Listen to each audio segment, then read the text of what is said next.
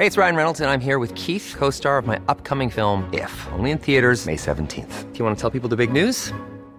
All right, I'll do. Sign up now and you'll get unlimited for $15 a month in six months of Paramount Plus Essential Plan on us. Mintmobile.com slash switch.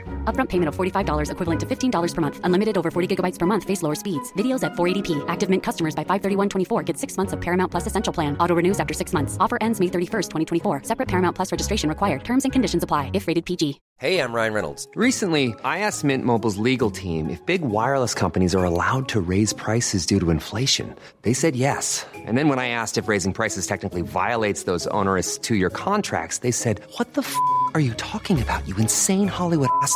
F- So to recap, we're cutting the price of Mint Unlimited from $30 a month to just $15 a month. Give it a try at mintmobile.com slash switch. $45 upfront for three months plus taxes and fees. Promo rate for new customers for limited time. Unlimited more than 40 gigabytes per month. Slows. Full terms at mintmobile.com.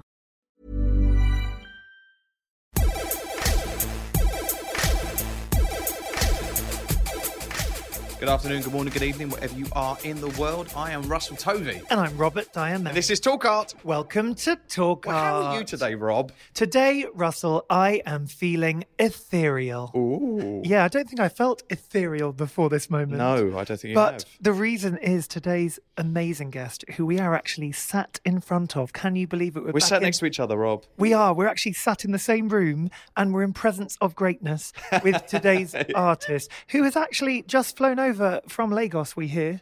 And uh, literally yesterday. So we, we're For very- us, for us. Yeah, let, let's say it for us. It's a it's a global exclusive. Um, so we are meeting the most amazing painter, and these works in themselves could be described as ethereal. Absolutely. And they, in a way, take uh, psychological kind of interior landscapes and help make them physical through the work Mm-hmm. and somehow bring things that you might feel deep inside uh, even like connections to history and you bring them into the present moment right in front of you on the canvas although uh, is it a canvas in this case We're gonna find out. we're going to find out because um, today's guest uses the most beautiful materials as well within their work.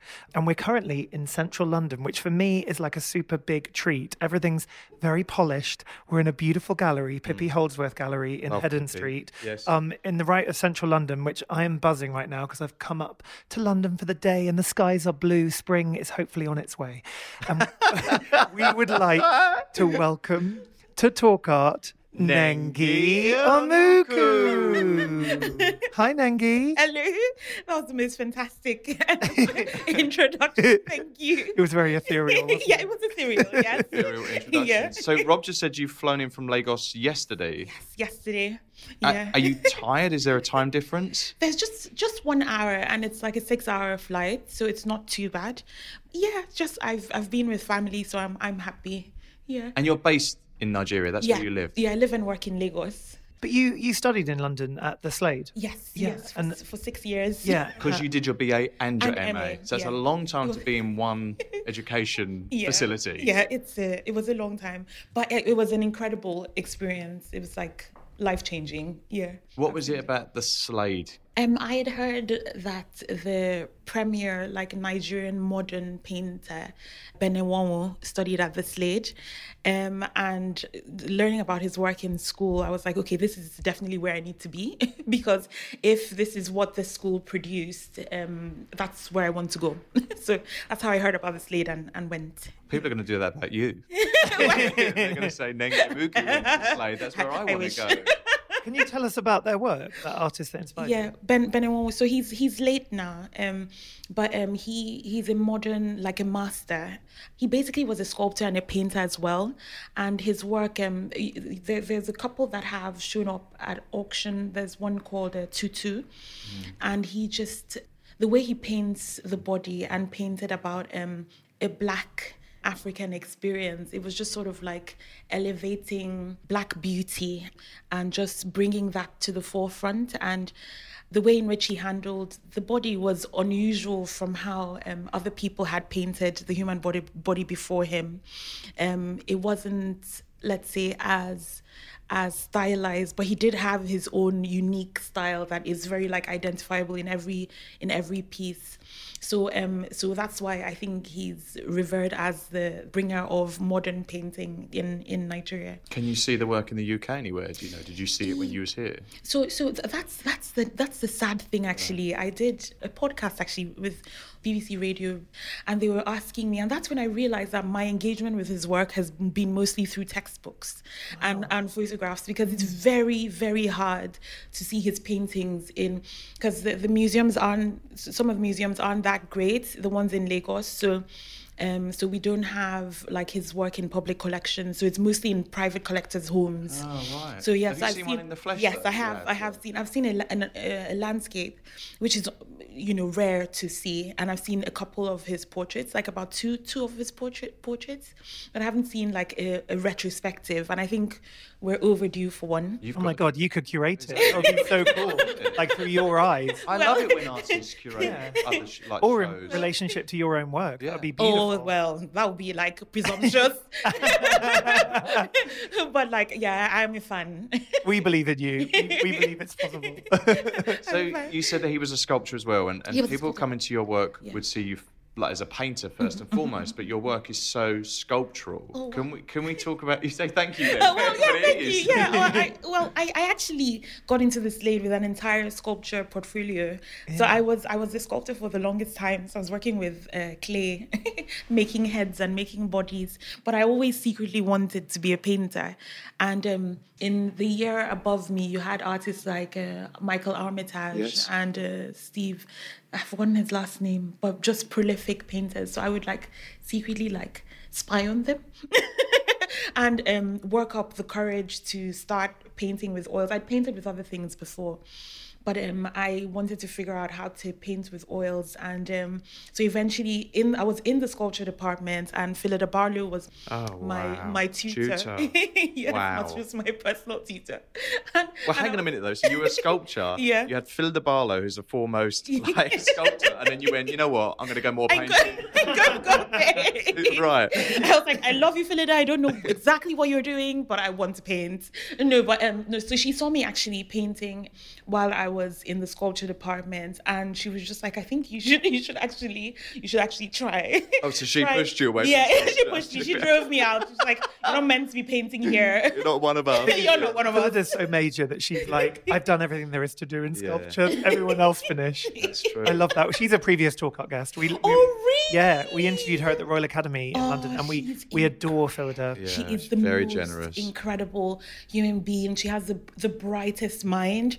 When she left the Slade, it was like a, a huge hole had been dug into the foundation of the school. I'm sure, yeah. Because I think she left somewhere between my BA and MA. And that's when I think she re- retired from from the Slade. But she was just phenomenal. Listening to her speak is like I don't even know. it's Yeah, just, she's it's, special. It's mind blowing. And also, her, her husband, Fabian Peake, is now showing at Hauser and Wirth. And I've been to their house and to his studio, and he is such an amazing person. Oh and my gosh. They're, they're an incredible family, actually. They're all so creative. Oh, wow. But I found it really interesting when she did stop teaching. It was largely because her career had suddenly taken off. Oh. And I feel like she's even busier now. Like, since she's retired, Yes, yes, she's she's actually the probably busier. busiest she's ever been in her life. Yes, probably, Yeah. probably because um I didn't well because I was in the Slade I didn't understand why she was leaving, but um now I I do. 'Cause now I've seen all the exhibitions and Yeah, yeah, everything, yeah. and you go to the wherever you go, like the, any big museum, you'd see her work. And uh, where was I? Is her work in the Tate? Yes. Yeah, Yeah. yeah, yeah. There's a, like a room, isn't there, or something? Yeah, and I was like, oh, I know this person. so it was it was incredible. So why why painting? What was it about that as the medium that really spoke to you? Yeah. Because I feel like your work is very soulful, very like psychological. So it's very personal, deeply kind of um, thoughtful work. Mm-hmm. So I imagine that's connected. But why that particular medium? medium. So the thing with sculpture, and I guess every artist has their experience, but for me, the things that I wanted to say, I felt like needed to sort of like be removed from sort of like a three-dimensional, tangible reality and sort of fixed on the flat surface of painting so that I could like dream and imagine more. I know it seems contradictory because painting is sort of the, the surface of painting is flat and in a way one would say like limiting but for me i could dream and imagine within within the surface new worlds and just visions of whatever sort of like thing I have created in my mind in a sort of like total way. Because when I was doing sculpture, I was focused purely on the body, but I could never like put them in the context that I had in my mind. Mm. So I feel painting gives me that freedom to paint around the body and sort of like place place the body somewhere. So the sculpture was figurative, though. It was you purely figurative. Little heads. Yes, I was making. I was making, I was making little heads. Yeah, we have we have a huge history of uh, making with clay and bronze casting in Nigeria. You may have heard of the Benin bronzes and, and things like this. So this is what haven't they just been returned or get yeah, yes, yes, uh, a lot of them. Yeah, the, the Horniman Museum in London. Where would they be shown in Nigeria so, then? What is the museum like? The, is there a national museum? There, there is a national museum, and I hear David Adjaye is yeah. building one oh, in oh, in Edo State um, as well. So that's incredible, and I think some of them might also be returned to the palace because that's where they originally were in the palace of the, the king.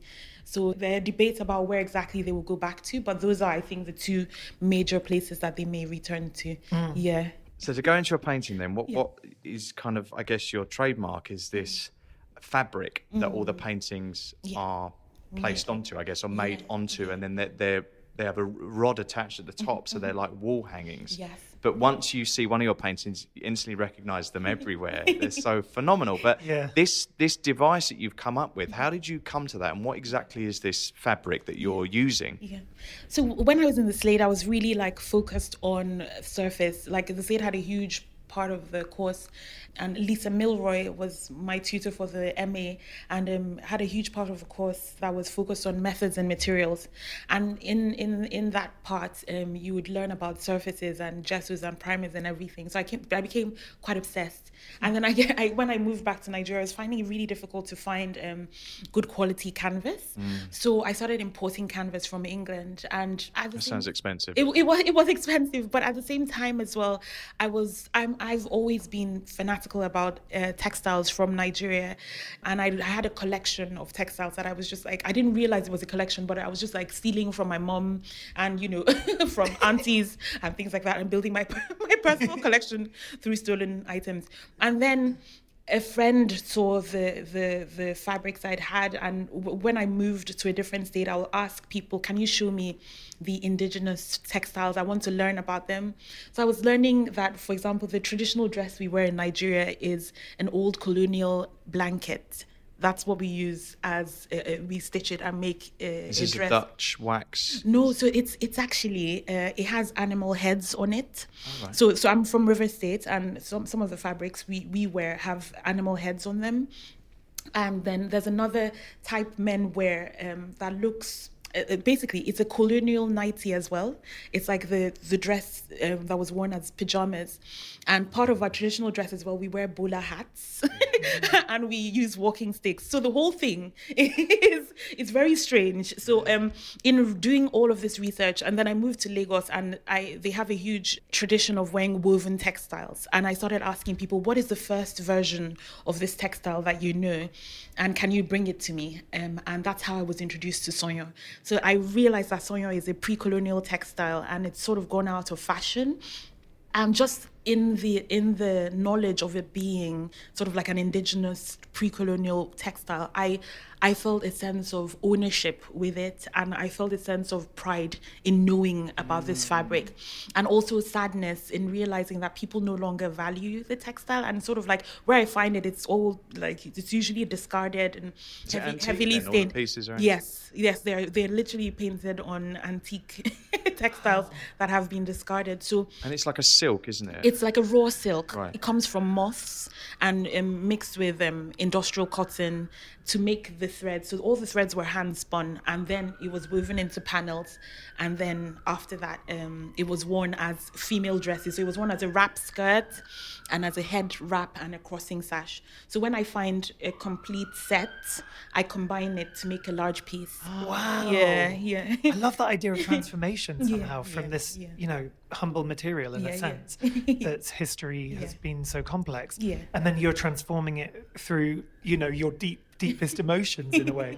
and elevating it to an artwork that then is revered and seen around the world. Yeah. It's an intergenerational Yeah. conversation. That's exactly yeah. that's exactly what I was aiming for. I see them as sort of like a it's almost like a layering of histories. Um, so there's this history and there's this weaver that's anonymous that because they wouldn't sign, you know, and there's also the history of the person that wore it, and then there is this contemporary engagement with society and painting of my Nigerian experience that I'm, I'm layering on top of it. So the paintings are actually done on the backs of the textile so that the f- original front with all the patterns and all the overlay is preserved and isn't interrupted. So ideally, the work hangs from the ceiling so you can engage with both my painting and the front of the textile as so well. beautiful. Yeah. Did you ever at any point feel like because the, the textile is present, it's very you're very aware of it. Yeah. Did you ever feel like at any point you wanted to completely cover the textile? Because now we, we have these kind of um, squared off sections, rectangular sections, and Mm. Yeah. we see the fragments at the side. Yeah, yeah. Were you ever at the beginning? Was you like I'm just using that and I want to go all the way across? So, so in the beginning, when I was sort of experimenting with it, a- as a painter, what you know is you have a stretcher and you have the canvas, and so you stretch the painting over the canvas. So, in the first few ones were stretched on canvases, but then I would display them on sort of like plinths, so you could walk around it like a sculpture. so this was again like you know bringing my how I started with art into into painting. But then I've never had I've always wanted to show the, the textile. So I've never like wanted to obliterate it. So hanging it like a tapestry just seemed like the next logical logical thing. And you stitch fragments together, right? That's how you form the yeah, canvas. Yeah, so when it comes, the front is uh, what is showing, and then the seams are at the other side. So I, I take the seams apart and reverse the stitches so that I can paint on the back. So the reverse is where your magic happens. but Then you yeah. retain the magic of the Of actual the- materiality and the history of that on the other exactly, side. On the other side, yeah. It's very respectful. Yeah. Past and present in one and- location. It's really yeah, nice. Yeah. And what? And so, so it's made by moths, Yeah. which is crazy. and, and in the long term, is it something you have to consider mm-hmm. about, like the lineage of this fabric now going forwards? Yeah. I guess is it anti-moth, clothes moth? If they've been made by moths, is that like is that cannibalism if they eat that? How, how do you? How does fabric yeah. Remain? Is that a- Yeah. it's something you have to consider when you're making Absolutely, these? absolutely. I, with every piece, I and that's the beautiful thing about the Slade as well. You know, you're not just thinking about the immediate; you're thinking about how this work will stand the test of time. Yeah. And you know, even in um, layering primers and picking what primers to use, um, you're thinking, is this archival? Will it disintegrate after whatever, how many many years? So, but the first thing for me is this fabric has already existed for hundreds of years. Um, So some of these pieces are so, hundreds some of of some, years some, of the, some of the pieces, but unfortunately, I don't have any like way to date the, the textiles or anything. I'm, I'm we're doing a, a, a show in a museum in um, St. Louis Art Museum dedicated to Sanyan. Um, that's the name of the textile. It's opening this year. And talking about the history and the making and how it's evolved over time and contemporary artists that are engaging with textile. I happen to be the only one, so so it's just me and then textiles. So you're able to get all of the Sanyan around the world at the minute. Oh, well, well luck, luckily not me. So the museum is the museum oh, is Oh, okay. handling, and they have their own personal collection. No, but I mean, for you as an artist, you're able to like you're at the minute. No, you've got no competition. I for have no, this I have no material. competition. I have, but it's extremely difficult to source. it's extremely because now they make woven textiles, but it's with um, threads imported from like China and different places, Right, right. and. Um, I tried once to paint on one of the of, of these new woven ash we call, we call it aso oke and you know I put it first in the wash to see how it ta- stands um, heat and it just completely disintegrated. so so that's how you know the quality of what Sanyan is, what Sanyan was at the time that it was produced. Um, but at the moment, I'm actually doing. I, I spent six weeks in Senegal doing research into contemporary ways of making cotton threads. Um, not contem- well, sort of like using ancient ways. So I I, I met this. Uh, woman her, company is called Fale her name is Fatim and she's commissioned 200 women to revitalize old spinning techniques of uh, spinning cotton by hand and making tapestries because on I a wheel. Yes, or- yeah, it's spinning, spinning by hand. It's actually, it looks like you know these things you turn on the Oh, table. like candy floss or something. Yeah, something like that. I'll show you. I'll show you a video. And so they spin. So I learned how to spin thread from cotton, and it was the most transformative thing. And then her weavers. So I'm just thinking there are ways to revive that as well in Nigeria. So this is the next step. Um, it's still very early days, but yeah, we'll see. We'll see how it goes As a new surface to work on. as as a surface also to sort of like so that the the the, the tradition of spinning a thread doesn't die out completely. Yes. because I went I spent four months as well in Ibadan and it- so it's it's in Western Nigeria and it's also kind of like a home to traditional Nigerian weaving. And I met some of the weavers but what I couldn't find were um, the people spinning the cotton that we grow which is why I then went to this uh, residency in Dakar. Um, it's actually the Kehinde Wiley residency, um, Black Rock. Oh, yeah. Um, yeah, yeah. That's in the- Senegal, Yes, in yeah. Senegal, yeah. And I learned a lot about the spinning that has been revived there. So now my studio, we're looking at, we're researching ways to, I don't know, in a small way, try and revive, um, because whole families are uh, sort of depend on this sort of, way you pass it down to your children and like that. So we'll see, we'll see how it goes. It's still, it's still early days. Is this also in case all the Sanyan runs out? No, I have I actually have a lot. I think I will be able to find enough for like my lifetime. But I feel like in a small on a small scale, like just to like support that that I don't know where it will go in the future. Like but it's just like an idea I had to sort of like try in a small way to, so that it doesn't like die out completely because it was really heartbreaking when I went and I was looking everywhere for people spinning cotton but because it's fashion has been sort of like replaced by very fast Fast things. fashion, yeah, yeah. it's really hard to keep up with with that because the process of spinning imagine spinning each individual thread for the clothes mm. you're wearing mm. and then weaving it into panels it's it's it's it's hard to keep up with that so so your work does have this kind of 3D element to it in the sense yeah. that you can walk around it. You Yeah. know, it's installed where it hangs with Yeah. with the bar at the top. Yeah. Um, can you imagine yourself moving in the future Mm-hmm. into like more 3D? So like like uh, as, as a kind of experience, like I don't know, like you might make a space that you walk into, or Yeah, in some of the shows, you know, some pieces will be against the wall and some in the middle of the room. Yeah. But I've imagined a scenario where like the entire show is like a maze where everything is away from the wall and you sort of like walk uh, behind and in front and it's sort of like it's it involves your your body in, in that making your way around the space, figuring things out and Are you following a narrative? Is there a story that you could be following in Possibly. vein? That is a really good idea. I'm going to write it down. sort of like a chronological journey through through the work. Yeah. I, for me, the work is very all-encompassing, and I think I think that idea. That was why I asked the question because Yeah. I I feel like even if you're stood in front of one, Yeah, yeah. it kind of does embrace you somehow. Like, um, and I was wondering whether that's a like a, a deliberate choice to try and make the actual picture plane. It almost comes out, you know, from the 2D, Mm-hmm. yeah. um, yeah. fr- from that flat plane. It's optical in some Yeah. yeah yeah i think i think also like uh the, the, there's something about the way in which i paint the body that is kind of almost I don't know if the word is reductive. So the way in which I paint the body isn't like add additive in, mm-hmm. in in so it's almost like I'm carving out the the the form through the way I paint. So it's a lot of like taking off to reveal like lighter areas. So it's not like I'm layering lots of layers of paint. So I I I, I, I do want the paintings to feel slightly three dimensional when when you see them. So I don't know if maybe that answers. It's like it's like the essential, the essentials somehow. yeah yeah yeah yeah. yeah. It's reduced to the mm-hmm, mm-hmm. yeah yeah. Yeah. But there- there- there's an interesting quote you said where you you make work considering ways in which the body needs to adapt in mm. order to belong, mm-hmm, which is quite a profound. Quite painful statement, but also Yeah. there's some joy in there. I don't know, but I'd love you to talk about that Yeah. quote a bit. Yeah. So a lot of the, way in which I paint the body sort of like evolved out of thinking about a psychological space, a mental space. And um, it, when I was before the Slade and while I was in England, I was thinking about like my own state of mind and how I was responding to being sort of like sometimes I felt like I wasn't really at home and sort of like how I was responding to that.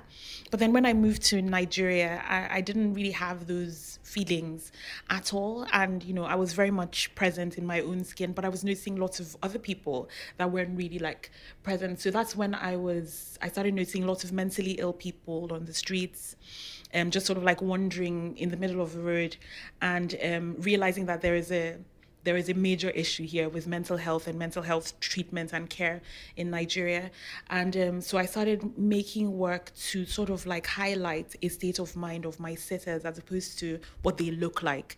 Um, so I, I just have this, there's this thing where, you know, when people come, they just sort of start telling me about their lives. And I just really realized that it was like a pattern.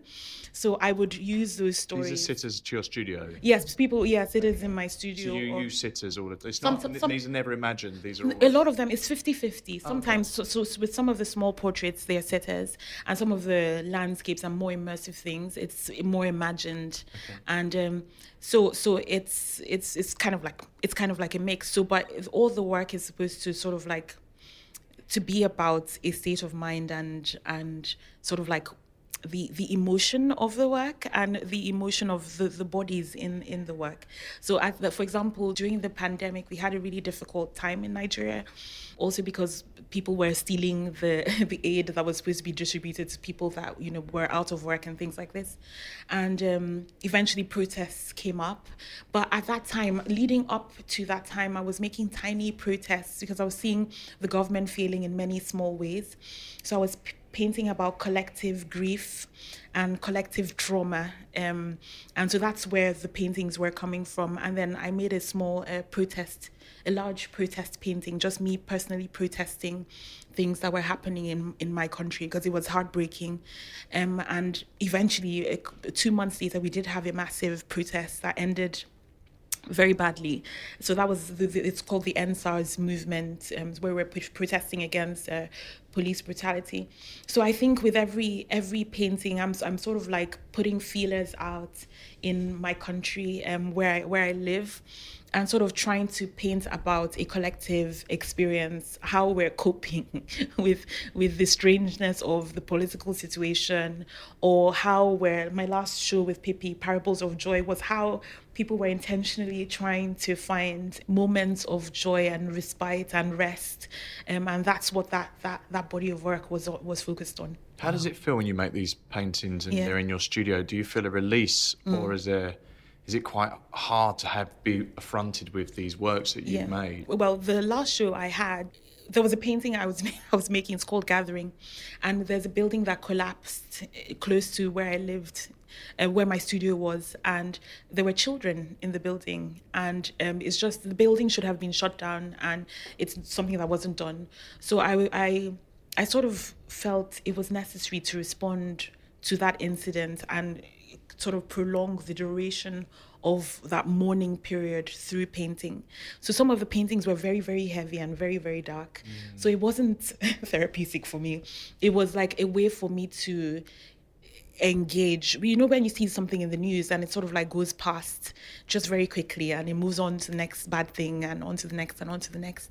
So for me, it was a way of sticking with that moment and remembering and sort of being conscious and sharing that moment with the world in a sort of like more prolonged way. And but because of the heaviness of that entire body of work this next show I did was essential for my my, my mind. Oh, yes. yeah. Like so a this release. yes, yes. So this show really was for me. so it was more how I am intentionally trying to find joy while yeah, and happiness while witnessing so many um strange things and also as a way for other people maybe to Yes. find to find joy through looking at the work. And how free is your creative process? Like, do you struggle to actually like create the work? Mm. Is it is it like hard to channel the muse, mm. or are you quite free when you're making the work? Because for me, some of the marks feel so sort of considered, and you really feel the energy in each brushstroke or in each in each part of each painting. Like, it, I was wondering how fast it was for you to sort of create, actually create. it's very slow. it's very very slow.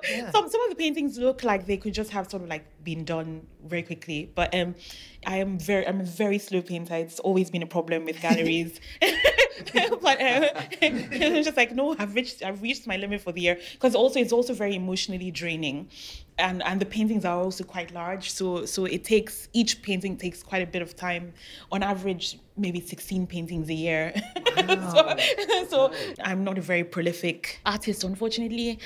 But the so with everything happening, so so the, the extension of my practice is we in Lagos we sort of like have we started mural installations in in psychiatric wards and we'd also do like workshops with patients as a form of therapy and that has also been like an in a way it's also been therapeutic for me ha- having those moments and those engagements so we're partnering with hospital rooms mm. um, i don't know if you know Niamh yes. and Tim yeah yeah yeah, yeah. they're, they're in yeah. the UK, yeah. yeah so they basically downloaded their entire template to us um, so we've started we've started sort of doing that this is artworks that go into hospital as yeah. therapy, so so yes, wards. So yes, so not just me, other artists, you yeah. know, um, doing. But hospital, I'm talking about hospital rooms. Yes, general, that, exactly. That's their ethos. Yes, that, exactly. You know, art, yeah. is life affirming, and if you have this around you in a hospital where it's exactly. quite anxiety inducing, exactly, it gives you mm-hmm. something to spark joy or find solace in. They've done, but now they're giving the template of what they've done here wow. for yes, Lagos, for yes, Nigeria. Yes, That's because so I worked cool. with them in 20. I did one of the murals in eh, 2017 or 18 in Maudsley Hospital, Amazing. and I was like, we need this in Lagos. So it's taken a while to prepare, but, but you've finally, got that. You've got that happening there yourself. Yeah, yeah, yeah. Wow, yeah, yeah, incredible. Yeah. So, so, so, so, but they gave me the entire template. They gave so our brilliant. team so so that's what I spend the rest of the time when I'm not making the 16 paintings. hey, it's Ryan Reynolds and I'm here with Keith, co-star of my upcoming film If, only in theaters May 17th. Do you want to tell people the big news? All right, I'll do it. Sign up now and you'll get unlimited for $15 a month in six months of Paramount Plus Essential Plan on us. Mintmobile.com slash switch. Upfront payment of $45 equivalent to $15 per month. Unlimited over 40 gigabytes per month. Face lower speeds. Videos at 480p. Active Mint customers by 531.24 get six months of Paramount Plus Essential Plan. Auto renews after six months. Offer ends May 31st, 2024. Separate Paramount Plus registration required. Terms and conditions apply if rated PG. Quality sleep is essential. That's why the Sleep Number Smart Bed is designed for your ever-evolving sleep needs. Need a bed that's firmer or softer on either side? Helps you sleep at a comfortable temperature? Sleep Number Smart Beds let you individualize your comfort so you sleep better together. JD Power ranks Sleep Number number 1 in customer satisfaction with mattresses purchased in-store. And now, save 50% on the Sleep Number limited edition Smart Bed for a limited time. For JD Power 2023 award information, visit jdpower.com/awards. Only at a Sleep Number store or sleepnumber.com. Average of 16 paintings, but you said earlier on that sometimes if you find the whole costume, you have the whole outfit, that would define mm. the amount of works you'll make of a series. So sometimes yeah. you might find something and, and 16 could change, or you're, you're defined by the fabric. The fabric um, tells you what you're making. I yeah, guess. that's a brilliant question. So what happens is when I get the textiles, I sort of just like if I find a complete set, I combine it and wait so, so, when, for example, Art Basel, um, when it, it, it, the painting was five meters, and I had um, it's many sets with specific blue embroidery, and so those ones were combined. So if you see the back of it, it's like a puzzle of different sanyan with blue patterns, and these patterns meant things in the past. There were symbols maybe of fertility that were interwoven into the oh, textile oh, wow. and given to the women to wear as a sort of like prayer for them to have kids. So it, there's a very the, the, it's it's a profound material in in itself. Spiritual. So I, I approach it with almost like a, a, veneration before I paint, and the the size that I find determines the painting that goes on it, mm. because the idea is not to waste any part of it, any of the panels. So yeah. Oh, have you ever had an experience where you've started it and you've gone, I don't like this, and you have to destroy it, or do you always paint over? I it? paint over. Okay. I paint over. Oh. Yeah, I paint over it. There, there are always ways to clean and and and reprime and yeah. So I paint over. And that yeah. work you're mentioning for Basel, that was in Miami. Yes, yes, it was in Miami. So we did uh, Meridians uh, last year. The, What's uh, Meridians? Sorry, sorry it's, it's, sort of like the curated section of Art Basel. Mm. So we were lucky to yeah to get picked. So that was very exciting. So I went to Miami for the first time. It's not my scene, but, but but the work was very well received. yeah, it was. It? it? was really well received. Yeah. Luckily, titled yeah. Eden. Eden, yeah. yeah. This Eden. is five meters long. Yeah, yeah. So it's the largest piece I've made. Um, How long did that take to make? About two months, roughly wow. two months. but I enjoyed. I actually really enjoyed it so much. Like I think I, I feel freer on the larger larger surfaces than the small ones. So it was like it was very enjoyable to make it. and co- compositionally, Yeah. um, how complicated is that for you? Like, for, if you're making a work, Mm-hmm. do you have to sort of pre-plan the composition, or does it? Is it one of those things where you feel it out as you're painting, as you're making, I or do you make drawings, or do you? I wasn't. For me, I felt like maybe you're planning them out on some level. Yeah, yeah. I really wish I was one of those painters that could just sort of like see a blank canvas and just like go in. really not at all. It's there's a lot of planning that goes in, and I I draw digitally. So I draw on my yeah. It, it it's strange when you see my paintings. You would That's never so expect. strange, yeah. yeah. I didn't know So that. I draw. I draw digitally. Do lots of collages, um, and figure things out in terms of composition. But then when it comes to the painting, that is all. That cannot be planned. Um, Do you see what I mean? So it's more like the layout of the composition is what I sort of figure out digitally through collage. I rely very heavily on collage, and um, then when it comes to the painting, it's like you're starting again. Is the, the composition just gives you a, a rough template to work with, but when you start painting, things change, move around. So it's like a structure. Yeah, it's it sort of helps me with structure and mm, it helps me be less afraid when I when I start the painting. Yeah, it frees frees you up in a way. Yes, exactly. yeah. Because even like even just looking at that five meter surface for for art basel, Yeah. Like so, in a way, not to be afraid of it is like I, I tackle it first through first through drawings, like sketches. Then I try and concretize. I don't know if that's a word. Make them a little bit more solid through attaching, do, doing collage to what I have sketched from my mind, and then. I, I move to the surface and redraw and, and begin to paint. And is collage and drawing something that you did from childhood? Like, when can you remember like early memories of being creative? Why you, you maybe headed in that route to want to be an artist and make art your life? No, the, my earliest memory of collage actually was the Slade. Oh, really? Yeah, actually, during the MA. I don't even think I, I used collage during the BA. In the BA, I didn't really know what I was doing. But um, in the MA, I think I started like experimenting with collage a little bit more as a way of structuring and, and thinking about composition. Yeah.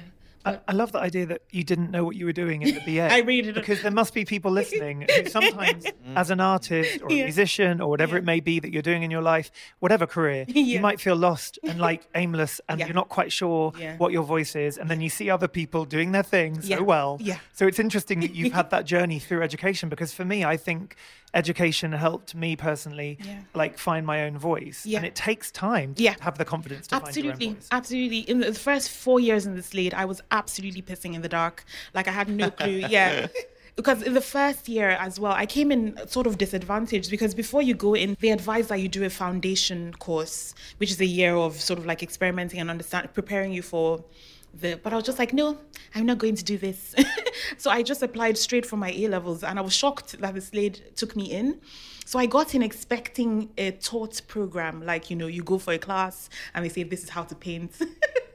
and that was really not the case. Because in the say they treat you like an artist from day one. They wait for you to make and then come and critique and sort of like guide you through criticism. so it was a, it was a very it was brutal. it was brutal, but it was eventually with time i understood it and i understood why it was essential for us to make in this kind of way in a way that they're not like holding your hand or telling you what to do but they're allowing you think for yourself and then guiding uh, asking you what you're thinking and seeing how it relates to what you're doing. Um, so the way in which we were trained in the Slade is you know i i'm eternally grateful for it. Um, but yeah in the first four years i was lost. I was one of the str- struggling students. But the in the ma i finally started finding my feet finding my voice experimenting with um, more abstract way of of painting. And yeah. So that discovery must have been exhilarating. it was absolutely exhilarating. Um like i said Lis- lisa milroy was my tutor during the ma and that was like life changing You were one of the struggling students. Is that in yeah, yeah. parenthesis? Was there a group of struggling no i think I was, every year? I was probably the only in the one i was probably the only one actually i think the others were just fine i think the others were just fine but in in the first few years i was like i don't know what i'm doing you know Do they also arm you the skills how to mm. articulate your own work, how to understand how to talk about your practice? Because it's Yeah. incredible how many artists mm. It's fundamental. You Yes. have to be able to describe Yes, and yes. discuss Yes. what you're making. Mm-hmm, mm-hmm, mm-hmm, That's a Especially if you come skill. on Talk Art. you know. So many artists that don't come on because they don't want to do that. They Oh, don't want to articulate in that way mm, mm, mm. because it is quite a pressure. And also, you're still working out what the work is. And suddenly, you have to tell us what it's about. Exactly, exactly, exactly. So the, the thing about the Slade is it had the, well, not the Slade. I think all art schools here have the BA, then they have the BFA, an MA, and MFA. So the BA had a heavy art history component, and I did art history for my A levels alongside art, and I loved art history. Like I was, yeah. So that's another reason why, why I really wanted to go to the Slade is the art history. Um, um. So Amna Malik and um. Oh, there's another. He's now he's a curator at the Tate. Um. He was one of the people that took us through the MA, the art history courses as well. It helped a lot. It was it was it was as important as as the painting as the painting part because it just helped you see your work in context in in many contexts like British art art in America or wherever mm. and just sort of like talk about it in that in in that kind of contemporary way. Were there any artists that you discovered during that learning process of looking in art history that you would see as crucial to your development? Someone who maybe sparked joy or excitement or wanting to give you agency to like or- create your mm, work? Mm, yeah, was there? Yeah, it was it was artist? absolutely. Um, I, I I learned about the work of Chris Ofili. Oh, yeah. Um, um, during during the the art history classes, and and you know his work is phenomenal. So we would write essays, constant presentations, and constant essay writing. And but the one artist I think that really transformed the way I think about the body and space is Wangechi Mutu. Oh, yes. Yeah. yes. She's like my idol. So she's a sculptor. she's a sculptor as well. Yeah, she's and she's moving actually more towards sculpture Yeah. now. But before, when when I sort of encountered her work, she, it was the collages she was doing, these strange bodies she was creating, and it was just the most liberating thing for me to see that that you can think about the body beyond what it looks like. Um, I know there are other people that have done done that, but for me, it was the way in which she was thinking about the body and space, and just how imaginative she was. That it, it just encouraged me to stretch my mind and um, and just free free myself up in a way. So yeah, that was that was one major major major thing. Well, I like that you, you have this blur that goes through Yeah, your yeah. paintings. Yeah, yeah, yeah. It, it kind of defies the boundaries of the Yeah. edge of the body. Exactly. Mm-hmm. And the faces are blurred. Yes. That's something you come to recognize in your practice. What, Yeah. what does that give you, and wh- why is that that you have this blur so Yeah. people c- can project onto them their own narrative or.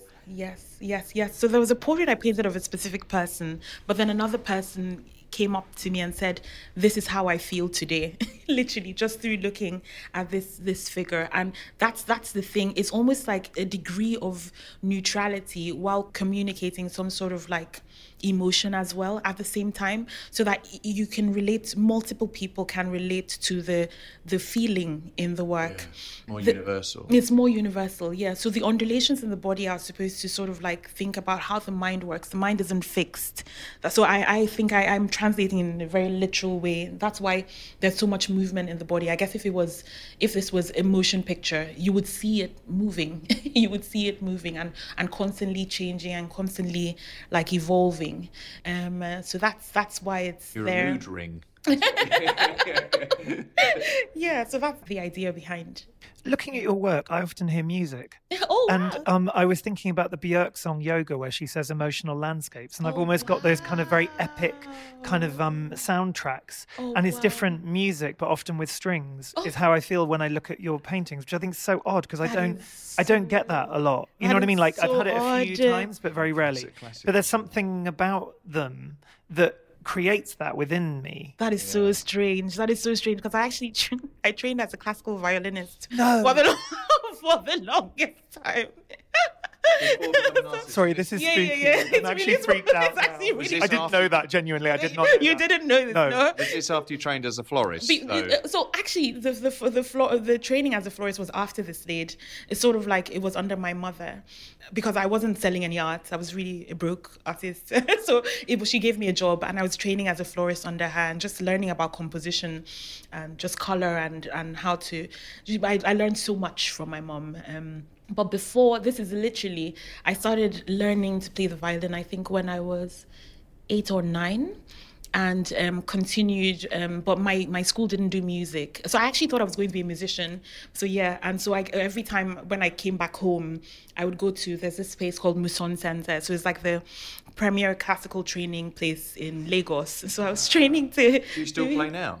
I just kind of play like painting doesn't give you any any breaks, you know. So my violin is there, and if a classical song comes on, um, I will try and like play. So I play by ear mostly. So I'll try and like play by ear, but I'm really rusty now. We need you for your opening night. Yeah. Oh my God, no, that would no, be no, I'm, performance. no, I'm really. that. I'm Or really- maybe there's a way you could like. Some, sometimes artists make sets for like operas, or you know what I mean. Like, Yeah, yeah, I, I don't it's mean. I mean as a nice. committed artwork. I You can actually that- do it as like like Wolfgang Tillmans did an amazing one for the English National No, I, I barely got to grade five um, um, because I did it in A levels as well.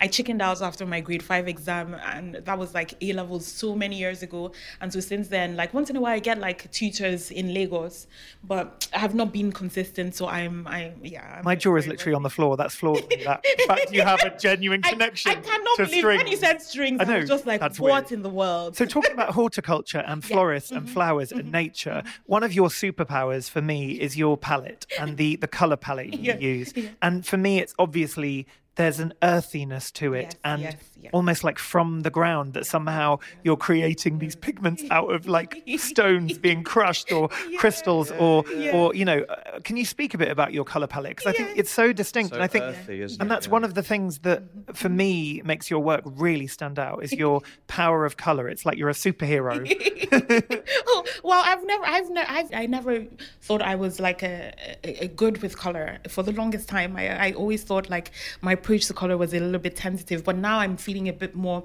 confident with the paintings and, and, and a bit freer. But growing up, I did. My dad uh, was a geologist for the longest time, so we grew around. Um, he used to collect tiny rocks, different kinds of rocks in the house. And my mom, being a horticulturist and a florist, um, so her company we create we, she creates her own compost and you know sells the compost and so i learned like gardening from from the soil like you know from the from the from the like roots um and you know she would train on us on like landscape design components of making a good uh, landscape, like how you batch things and sort of like col- color blocking to create a sense of um, of harmony in the landscape. And um, so I, I, I, it was very like very like hands-on work, um, and then also floral arrangements teaches you a lot more than I learned in art school about composition. Really? Honestly, yes, yes. Like learning from my mom about um, composition and how to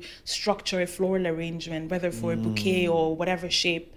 Um, that was that was as equivalent to my six years in, in the Slade in terms of the impact it's had on my paintings now. Also that psychological kind of approach to the complete journey of something you know if you have like the compost all the way to the floral arrangement Mm-hmm, Exactly. maybe dried flowers i don't know Exactly. Yes, this yes, kind of yes, you yes, kind of cyclical. preserve and Yes, you, yeah exactly yes, yes. it's almost like your approach to the um sanyan Oh, fabric like in Oh, the I way that you want to use every Oh, piece of it. Yes, you know what i mean like you what you never let anything go to Oh. waste Yeah, yeah, No, okay. there is something there. You're spitting lyrics today. like I've, got, I've become like the psychotherapist in this session. yeah, This is talk art therapy. so profound. We're realizing all these kind of things about each other. Do you have siblings? I do. Are they creative? Yeah, my sister. My sister was a classical musician, so she was As an well, opera right. singer for the longest time, and then eventually she realized she loved French more, and then she became a lecturer. She taught in UCL for a little bit French, and then. But now she has babies, and so she's she's teaching in a school so that she can sort of like be on the same schedule with them. Very nice. Um, my brother, I, no one really knows what he does, but he, I think he, he he went to Imperial, and you know he's he's smart and things.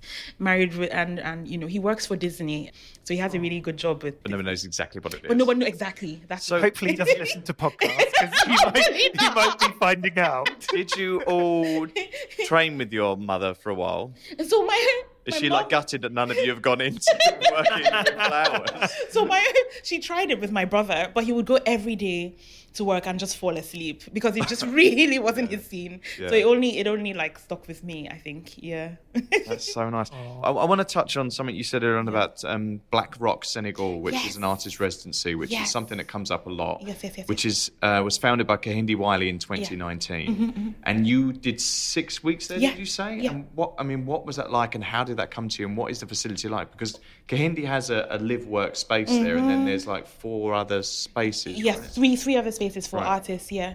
Oh my goodness! Like like I just came back in January.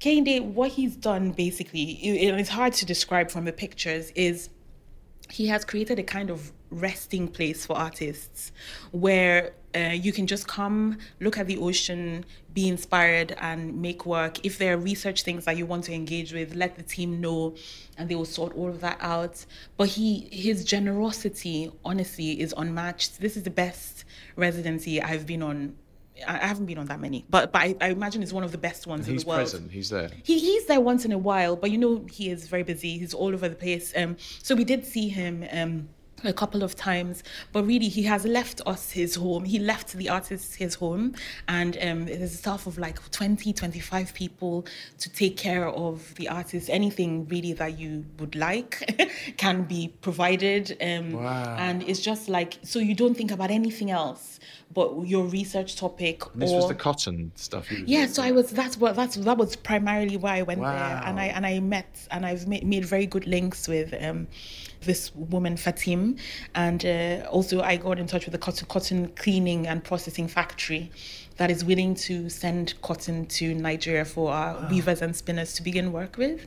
So yeah. Right, right, right. You are in a lot of collections now. You're at the uh, the Whitworth collection. Yeah, And you're with the Loewe collection, which is Yeah. fantastic. So I guess you'll be hanging up in a store. Yes, yes. I think it's there. I Which think. which one is it? Do you know?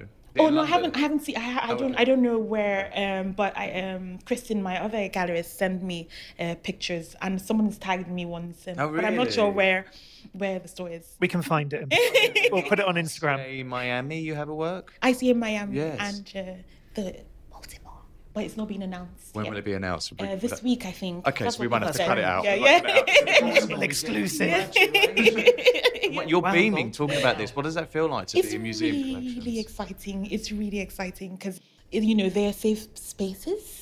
Because it just really frightens me when I see auction houses getting like art. You know that's Have you just appeared at auction yet? Not yet, not yet. But I, do, I donated uh, prints to the Whitechapel. Um, Oh, for Jenny Holtz. yeah, yeah, yeah, yeah. Yeah. So that's that's the only yes, the fundraiser. But like, luckily not yet. And fingers crossed, not anytime soon.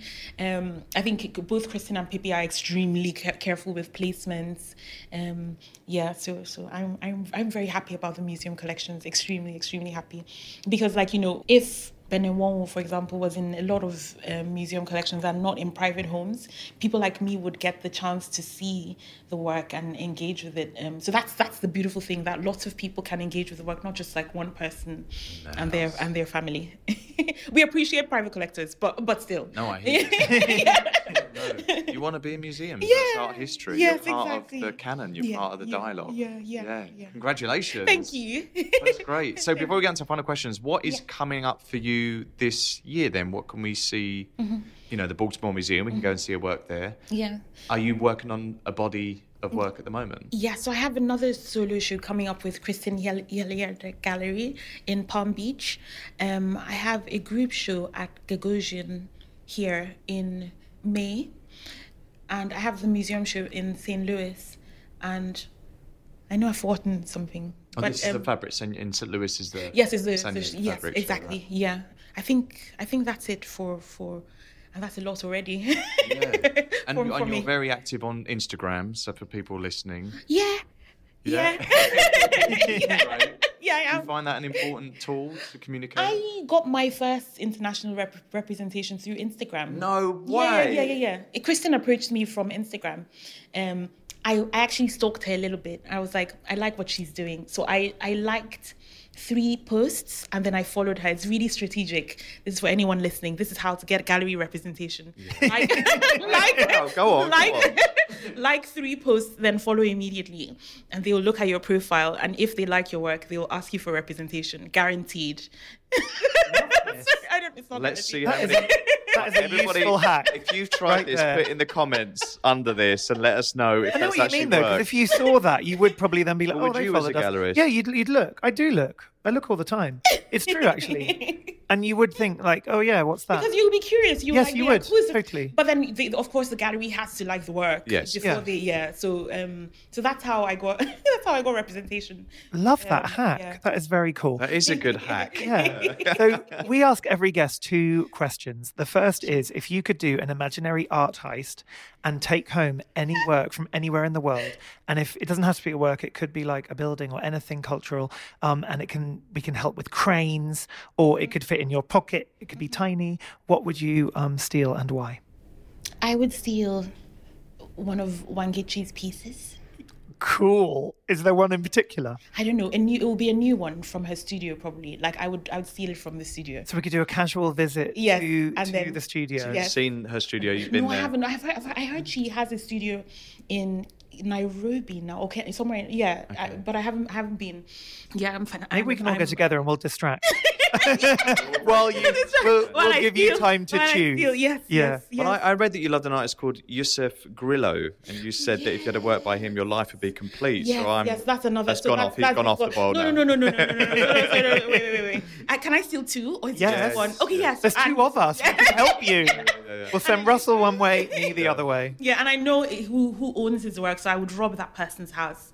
Yeah, and steal, and steal his work. Yeah. You know, earlier when we were talking about the Benin bronzes being returned, it reminded me that when we interviewed Maxwell, the American um, musician, Oh, his art heist was actually to return Benin bronzes. Oh really? Yeah, that Oh, was that's what he so said. generous. He was so mine is sweet. Very, mine is very selfish, unfortunately. No, but you You're do, breaking into babe, artists' studios, their houses. and stealing. Like, you do so much good for people. Even your work is a generous act, so we will forgive your art heist. And also, it is imaginary, so it's It's all o- imaginary. it's all safe. There's no Yeah, please. it's imaginary. What is Yusuf Grillo's work like? Before we get Oh question? Um, where do I begin? It's the surface, really. Um, so I, again, this is another piece I'd only seen pictures of, and he he didn't make a lot of work. Um, so I saw the surface of the work, and it's just the texture and just how subtle it is, in the sense that it's not distracting from what what he's painting, but it's just the brush marks and just you see his hand present very obviously all over the surface and it's just alluring Is and it it's almost- abstract then, or- it's no no it's figurative Uh-huh. it's figurative and very stylized very very stylized so lots of sharp angles the palette is also kind of uh, restricted it's like blues and purples usually if you see his work it's like a sea of blue but it is just the most phenomenal thing to to witness Amazing. All right. uh, we'll check that out. What is your favourite colour? Ooh, it's this so it's this color. It's like a I don't know what it is. Like a light it's Like tan. a, yeah, it's like a pi- pi- it's like a yeah, some somewhere close to this. Like a Apricot? like I was thinking like peach. It's like a faded yeah, it's like a yeah. So it's somewhere. It's, it's sort of like a pinky peach uh, brown, like a neutral. That appears in your work. a lot. Yeah, yeah. It's, Um, we're looking it's at- like, it's like everywhere. Pippy actually made a, a small catalogue called Parables of Joy relating to the exhibition um, last year. And actually, the front cover has that kind It of has the tone color everywhere. in it. It's Yeah. gorgeous. I'm I'm attached. What is the best advice you've ever received when it comes to your work? to just sort of like be patient. I was out of representation for the long for a while and you know after you know doing going to the Slade and you just think that immediately every single door is going to open and everything but it took time Right. it took years almost 10 years almost 10 years before I started like showing internationally and it was a real struggle like figuring that out. But um so so I, I guess the best advice I got was just to be patient and focus on the most important thing which was the work and developing developing the ideas. Yeah Yeah, that commitment to Yeah, the work, to the practice yeah to your purpose as an artist. You- Yes. it's kind of a choice, isn't yes, it, in a way? exactly Yeah. exactly exactly And you have to just somehow make it work. Like you were helping your mum with the fl- Yes, florist. You know what I exactly, mean? You, exactly, to You can work Poor mum, none of her children have gone I- into I love your mum. Oh, mum. All gone, no. she's amazing Oh, big shout out to your mum. We love shout out her. to mom Oh. Well, this has been You know wonderful. what's really funny? I heard Kate Winslet weirdly the other day Yeah. doing like an actor speech in front of a big audience of young actors, whatever. And she said her main advice to them was that if you want to be an actor, tell yourself you are one. Oh, And to believe that you are an actor, then oh, you will be one. And Oh, I was like, amazing. that's kind of amazing. That is amazing Because it is quite empowering. Yes. it's quite a, a thing that everybody could do if you said it to yourself. Well, it's the thing if you start mm-hmm. telling people and people go, "What do you do?" And you start saying that's what you do, Yeah. and you're manifesting it. A bit like saying, I am an Yeah, artist, yeah. then you are an artist. Mm-hmm. It's like if you're studying it, it's like you can say Yeah. I'm studying to be an artist. Yeah. Whereas if it's like the Slater treating you like an mm-hmm. artist as mm-hmm. soon as you walk through the door, Yeah, then you're you an are artist. an artist. Yeah, And also, she said something about walking into auditions, and that if you go in really nervous and you think you're not going to get the role, you'll never get the role. But if you go in thinking like they're lucky to have me, and she still does this Mm. now apparently, she'll like tell herself, "Oh, they're lucky to have me," but not in an arrogant way, but just in a way that gives you a bit Yes. of a, a bit of a Yes, kick. exactly, To when think, you go in. then you walk in that room, and I guess it's the same with galleries or artists. If you go to their openings Yes, yes, and yes. you believe you should be within that gallery, like you liked that gallerist that you Mm-hmm. Yes, followed on yes, Instagram, exactly. you can find those people that might end up being your champions. Yes, because if you yes, love them, yes, they yes. might love you. Yes, it's like a Exactly. reciprocal thing. Guys, Well, we've just we've just cracked the solved all of the, all the art world problems. all, all. Um, I have loved talking to you. Same. Oh, I Thank you for love this talking- I'm such a fan, and thank you so much for your time. I'm sorry I interrupted you, but I'm a huge fan of what you do, and I'm really grateful that you made the time um, for little me. Always. Thank you. Hopefully, we thank can do it again one day. I'd love to like walk around one of your shows in the Oh, future. that would be Maybe the maze one. yeah, The one that you yes, like yes. created during Yeah. this, during this planting the seed of it. Yeah, Yeah, amazing. hilarious. Oh, thank you so, so, uh, for all images, go to uh, at Talk Art on Instagram, and you're on Instagram as Yeah. we was discussing. What is your handle? Uh, Nengi Omuku. Great. And big thank you to Pippy Houldsworth Gallery and all the team here. They are the nicest people. And Pippy's been a, a long time supporter of Talk Art, and we're very grateful. Yes. So thank you, Pippy. And you can also visit Pippy on Instagram and visit the gallery. you don't actually have a show here at the moment. Not at the moment. Everyone's about six months late for your show. but you'll be showing again very soon. And images are online. Yes. And you have got a gallery exhibition coming up, haven't you? At the other gallery at the end of the year. Yes, in Palm Beach. Yeah, in Palm In the end of Was 2020. that Florida? Uh, I don't, I don't know where it is. Okay.